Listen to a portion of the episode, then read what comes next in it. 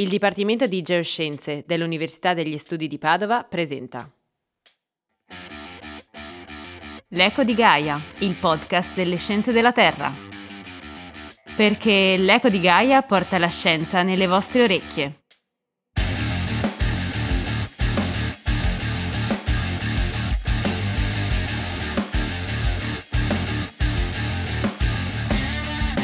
In questa puntata affronteremo un interessante viaggio al centro della Terra attraverso i diamanti. Benvenuti a questa nuova puntata dell'Eco di Gaia. Oggi puntata ricchissima, tanta scienza ma soprattutto un lungo ed appassionante viaggio che ci porterà all'interno della Terra. Ebbene sì, scopriremo uno dei metodi che gli scienziati utilizzano per scoprire cosa c'è al di sotto della superficie terrestre senza dover ricorrere a profonde e invasive perforazioni. Utilizzeremo un mezzo di trasporto inusuale perché viaggeremo su una navicella, si fa per dire, chiamata Diamante. Tu sei pronto, Brandon? Sì, sempre. Allora allacciamo le cinture e partiamo. Alla guida di questo innovativo mezzo di trasporto c'è la nostra ospite di oggi, dottoranda sempre dal nostro Dipartimento di Geoscienze, Università di Padova, uh, Sofia Lorenzon. Ciao Sofia. Ciao ragazzi, sono super emozionata di essere qui con voi oggi. Allora Sofia, prima di iniziare questo viaggio conosciamoci meglio. Uh, vuoi spiegarci di cosa ti occupi oggi al Dipartimento di Geoscienze? Certo, io sono una dottoranda al terzo e ultimo anno qui al Dipartimento di Geoscienze, sotto la guida del professor Fabrizio Nestola e Paolo Nimis. La mia ricerca si basa sullo studio dei diamanti e delle sue inclusioni. Il mio studio però è qualcosa di inusuale rispetto alla concezione comune che abbiamo di questa pietra preziosa, che rappresenta un vero e proprio gioiello anche dal punto di vista scientifico, perché ci dà un sacco di informazioni riguardo l'interno della Terra. Infatti, noi siamo tutti abituati a vedere i diamanti tra le dita o al collo di facoltose donne, uh, ma cosa sono i diamanti da un punto di vista chimico e fisico? Nonostante i diamanti siano fatti solamente da atomi di carbonio, come ad esempio la, gaf- la grafite che compone le matite, e quindi sono estremamente semplici dal punto di vista chimico, questi sono i minerali più duri e resistenti presenti in natura. Bene, perché i diamanti sono così importanti nelle scienze della Terra? Sono gli unici campioni naturali che si possono formare fino a profondità di circa 800 km e poi essere trasportati alla superficie terrestre, dove possono essere trovati, raccolti e studiati dall'uomo. Ma la cosa che rende veramente importanti non è tanto il diamante in sé, ma è la presenza al loro inter- interno di piccoli frammenti chiamate inclusioni, piccoli frammenti di roccia che rappresentano l'ambiente in cui essi si formano. E sono proprio queste inclusioni a permetterci di studiare la mineralogia e i processi che avvengono all'interno del mantello. Cose che noi possiamo sapere ad oggi solamente tramite metodi indiretti e non tramite osservazioni eh, naturali dirette. Ed è proprio grazie all'estrema durezza e resistenza dei diamanti che queste informazioni arrivano fino a noi. Allora aspetta, facciamo un piccolo passo indietro. Tu ci hai appena detto che i diamanti ci permettono di esplorare l'interno della Terra fino a circa 800 km di profondità, ma puoi dirci brevemente come è fatto l'interno della Terra? Certo. Allora diciamo che detta in modo estremamente semplice, l'interno della Terra può essere diviso in tre parti, crosta, mantello e nucleo. Un piccolo paragone. La Terra può essere raffigurata da una ciliegia, dove la sua buccia rappresenta la crosta, la polpa il mantello e il nocciolo il nucleo.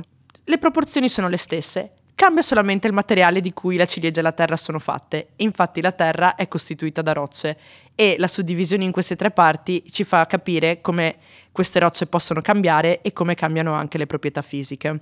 Il limite crosta-mantello può variare da circa 10 km di profondità al di sotto delle placche oceaniche fino a 100 km al di sotto delle placche continentali, mentre il limite mantello nucleo si pone a una profondità di circa 2900 km di profondità. Nello specifico poi vediamo che il mantello si può dividere a sua volta in altre tre parti, che è mantello superiore, una zona intermedia chiamata zona di transizione e il mantello inferiore. I diamanti, potendosi formare fino a circa 800 km di profondità, vediamo che campionano solamente un quarto di quello che è il nostro mantello e quindi possiamo dire quasi nulla rispetto alla profondità totale della nostra Terra. In ogni caso, queste informazioni sono delle, form- delle, informazioni fondamentali, perché sono le informazioni più profonde che ci arrivano da dei campioni naturali. Certamente l'argomento è piuttosto complesso e tanti scienziati di tutto il mondo praticamente da sempre cercano di capire cosa ci sia al di sotto della superficie terrestre. Per fortuna oggi conosciamo diversi metodi di indagine in diretta che ci consentono l'esplorazione. Basti pensare ad esempio, come hai già accennato prima, eh, alle tomografie sismiche che attraverso lo studio delle onde generate dai terremoti creano immagini realistiche dell'interno della Terra. Sull'argomento servirebbe un'intera puntata, chi lo sa, magari in futuro gliene dedicheremo una. E considerate che in alternativi l'indagine diretta, ad esempio attraverso pozzi consente esplorazioni che si aggirano attorno a massimo 10-11 km di profondità, nulla rispetto al 6.371 uh, km di lunghezza del raggio terrestre. E adesso però torniamo ai nostri, anzi ai tuoi diamanti. Uh, come si formano esattamente i diamanti nel mantello uh, che sono poi oggetto dei tuoi studi? Allora, i diamanti, anche se sono la versione super compressa della grafite, nel mantello non si formano per diretta conversione di questa. I diamanti che io studio si formano per precipitazione da fusi o da fluidi che interagiscono con le rocce del mantello terrestre. Mm, interessante, ma esistono dei casi in natura in cui la grafite si trasforma in diamante e viceversa? Sì, questi diamanti vengono chiamati diamanti di ultra alta pressione e sono diamanti che si trovano all'interno di altri minerali come inclusioni e eh, si trovano principalmente nei minerali che costituiscono le rocce delle, cate- delle catene montuose, come ad esempio le Alpi. Anche se questi diamanti non sono oggetto del mio studio, sono comunque però mm, minerali estremamente importanti, perché trovare un diamante all'interno di un minerale che compone una catena montuosa ci fa capire che durante la sua storia questa roccia è stata ad una profondità di almeno circa 150 km di profondità, che è il campo di stabilità del diamante. Ok, allora torniamo a parlare dei diamanti che tu studi appunto con il tuo dottorato. Come hai già accennato, la maggior parte delle informazioni non deriva esattamente dal diamante in sé, ma dalle inclusioni che esso trasporta. Vuoi spiegarci meglio nello specifico cos'è un'inclusione? Certo, un'inclusione è un, tra virgolette, materiale differente rispetto al minerale che lo ospita. Però possiamo dire che in natura vi sono innumerevoli casi di minerali che, come il diamante, fungono da minerale ospiti per le inclusioni. Vediamo che le inclusioni possono essere di diverso genere. Possiamo avere minerali, inclusioni fluide e in alcuni casi pure inclusioni vetrose. Però io per la mia ricerca mi occupo principalmente di inclusioni minerali e in alcuni casi anche di inclusioni fluide. Ma da dove derivano queste inclusioni e soprattutto perché sono così importanti? Allora, le inclusioni in alcuni casi sono frammenti di minerali che compongono le rocce dell'ambiente in cui il diamante si forma.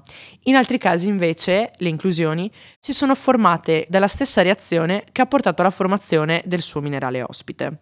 Sono così importanti perché in base al tipo di inclusione e alla sua natura, noi possiamo capire a quale profondità si è formato il nostro diamante e soprattutto attraverso quale processo. Ed è stato proprio grazie al ritrovamento di inclusioni mineralogiche stabili nella zona di transizione e nel mantello inferiore che si è dedotto che i diamanti si potevano formare fino a profondità così elevate. Molto molto interessante, ma, ma tu studi un tipo, una categoria di inclusioni in particolare? Allora, diciamo che i diamanti si possono dividere in due grandi categorie in base alla loro profondità e al loro ambiente di formazione. Abbiamo prima di tutto i diamanti litosferici, che sono i più comuni, e si formano tra circa 120 e 220 km di profondità. E solitamente le inclusioni che troviamo al loro interno sono minerali come olivina, granato e pirosseni che noi possiamo trovare nel mantello superiore. Poi vi è l'altra categoria, estremamente importante, anche se sono estremamente rari, poiché rappresentano solo l'1% di tutti i diamanti studiati, che sono i diamanti sublitosferici, o come li chiamiamo noi, super profondi. Questi diamanti sono i campioni naturali più profondi che noi possiamo trovare e si possono formare tra circa 300 fino ad almeno 800 km di profondità e questi sono proprio i diamanti che io studio e in particolare io studio i diamanti che contengono ferropericlasio, che è un'inclusione molto particolare ed estremamente importante. E cosa rende il ferropericlasio così importante? Sperimentalmente è stato predetto che il ferropericlasio è il secondo minerale più abbondante nel mantello inferiore. Inoltre, il ferropericlasio è anche l'inclusione più abbondante all'interno dei diamanti super profondi. Quindi, se non ho capito male, quindi correggimi se sbaglio, le inclusioni di ferropericlasio ci dicono che i diamanti che li contengono si sono formati nel mantello inferiore. Ma questi sono i diamanti più profondi che si possono trovare o no? Questa è una bella domanda ed è veramente un punto interessante ed è pure il motivo perché io studio i diamanti che contengono ferropericlasio. Allora, in teoria sì, questi dovrebbero essere i diamanti più profondi che si possono formare, ma la verità è che ehm, la genesi del ferropericlasio è ancora un po' un mistero sotto tanti punti di vista e quindi questi diamanti si potrebbero anche fer- formare a profondità inferiori rispetto a quella del mantello inferiore. E di conseguenza quello che è l'obiettivo del mio progetto di dottorato è proprio cercare di capire la genesi di questi diamanti che contengono ferropericlasio e a quale profondità essi si sono formati, utilizzando dei metodi analitici non distruttivi. Molto molto interessante, ma quando parli di metodi non distruttivi... Quando parlo di metodi non distruttivi, intendo tutte quelle tecniche analitiche che permettono di mantenere intatto il campione che noi analizziamo. Quindi tu no, non rompi il diamante, cioè non lo no, distruggi. il mio gruppo di ricerca cerca di non distruggerlo e vediamo che questo è estremamente importante perché prima di tutto i diamanti sono pur sempre delle gemme importantissime e super preziose. Hanno un valore economico. Esattamente. E d'altra parte è importante perché se noi non distruggiamo il diamante e l'inclusione al suo interno, noi preserviamo il campione per delle analisi successive. Okay, quindi più che un valore economico hanno un valore scientifico. Esattamente, anche questo. E nella tua ricerca analizzi i tuoi diamanti con una, una tecnica in particolare? Sì, diciamo che io nella mia ricerca utilizzo principalmente una tecnica che viene chiamata diffrazione a raggi X a cristallo singolo. Questa tecnica si basa su uno dei fenomeni di interazione che vi è tra i raggi X e la materia, che è per l'appunto la diffrazione. E questo fenomeno è estremamente importante perché ci permette il riconoscimento del minerale e inoltre ci permette di studiare tutta una serie di proprietà fisiche. Io, nel mio caso specifico, studio contemporaneamente in diffrazione la mia inclusione e il diamante che è il mio minerale ospite e questo mi consente di determinare quelle che sono le relazioni di crescita tra questi due minerali e la profondità a cui questo diamante e la sua inclusione si sono formate. Ma, ma cosa intendi con relazione di crescita? Allora noi con relazioni di crescita intendiamo quando la mia inclusione si è formata rispetto al suo diamante ospite. E vediamo che sulla base di questo noi possiamo distinguere inclusioni protogenetiche che si sono formate prima, quindi sono del materiale preesistente. Inclusioni singenetiche si sono formate contemporaneamente e dalla stessa, inclus- dalla stessa reazione, scusate, e inclusioni epigenetiche, cioè che si sono formate successivamente alla formazione del diamante. E come fai a distinguere se si tratta di inclusioni protogenetiche, singenetiche o epigenetiche? Allora diciamo che le inclusioni epigenetiche sono facili da identificare perché solitamente sono inclusioni che si trovano nelle fratture dei diamanti o comunque sono dei minerali che non sono stabili nel mantello. Invece la distinzione tra inclusioni protogenetiche e singenetiche è molto più complessa. Se noi diciamo che un'inclusione è singenetica con il nostro diamante ospite, tutte le informazioni che noi otteniamo da queste inclusioni possono essere applicate anche al diamante, altrimenti possono essere applicate alla roccia in cui il diamante si è formato, ma non al diamante.